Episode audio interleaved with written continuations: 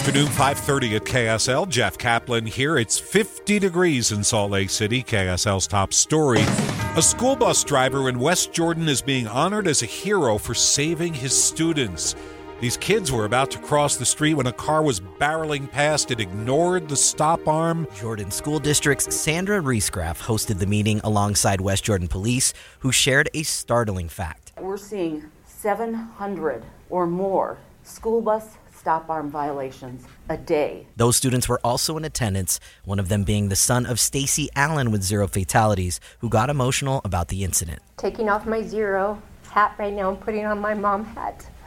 How dare a driver do that and put my child or any of these children in danger? Those kids were in attendance to honor their hero, bus driver Joey Skelton. Thank you, Joey, for keeping us safe.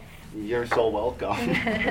Eric Cabrera, KSL News Radio. A Senate committee up on Capitol Hill has approved a bill aimed at making housing more affordable. KSL News Radio's Tammy Kikuchi has details. Senate Bill 168 modifies provisions for affordable buildings, including a statewide building code for modular housing. Proponents say modular used to be a dirty word, considered to be expendable and cheap, but they hope to change the perception and say the new modular homes are now built to heavy construction standards. The change to the building codes helps communities streamline approvals and create home ownership zones. The bill also supports economic development goals of the state by increasing manufacturing locally. Modular homes reduce construction costs by up to 30%. Our top national story on KSL Meta is responding to reports that it didn't act on warnings about paid subscriptions on Facebook and Instagram being misused by parents exploiting their own children. Both the New York Times and the Wall Street Journal reporting Friday that Meta subscription services allowed mothers to post pictures of their underage daughters online, with some of the profit coming from men who had expressed sexual attraction to underage children on other parts of the platform. Employees saying their suggestions on how to curtail the misuse of accounts featuring minors was ignored. In a statement Friday, Meta writing in part, we expanded the use of our technology to identify and restrict potentially suspicious adults from using our monetization tools. Dave Packer, ABC News. Israel's prime minister has released his plan for what happens the day after the war ends in Gaza.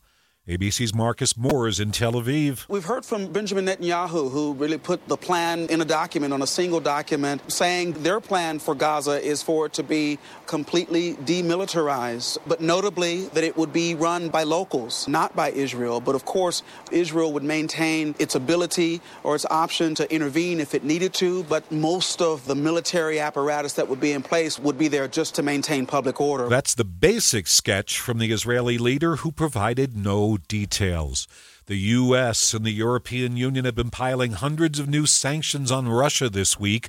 President Biden says the U.S. is going to continue to ensure that Putin pays a price for his aggression.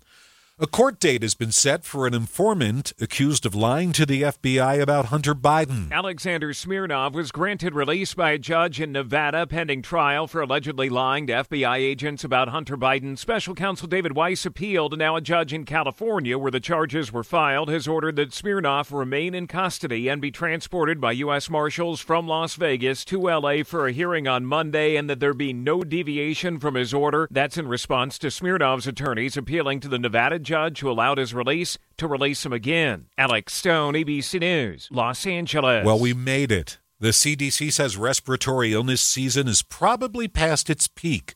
RSV, COVID, and flu are easing in about half the states, but the other half are perilously close to the peak, so wash your hands and don't kiss strangers. On the other side of the Nevada border, the problem there is canine flu. More than 100 dogs are being quarantined and tested for canine influenza in a Nevada animal shelter. Brittany Young is a veterinary technician at Wasatch Hollow Animal Hospital. She says you can keep your dog healthy by being up to date on vaccines and flu shots. She also says that much like the human flu shot, it won't guarantee that your dog won't get influenza, but it will make the symptoms much less severe. So instead of getting a respiratory infection that can cause pneumonia, maybe they'll just get the sniffles and be a little under the weather for a little bit. So far, there are no active cases confirmed in Utah. Alexandria Bonia, KSL News Radio. The giant pandas are coming back. After calling most of them home, China is sending two pandas, of all places, to the San Diego Zoo. We assume the Chinese government had no idea the entire plot of the movie Anchorman hinges on the giant pandas at the San Diego Zoo, but there you go. KSL News Time 535. Stay classy, Ricky Meese. What you got on the roads? San Diego. Okay, we do have delays filling in again. Southbound I 15 for Utah County drivers going from American Fork to Lindon. Also, some heavy and slow traffic on the 201. This is westbound Redwood Road to Bangerter Highway. Ricky Meese in the KSL Traffic Center. Time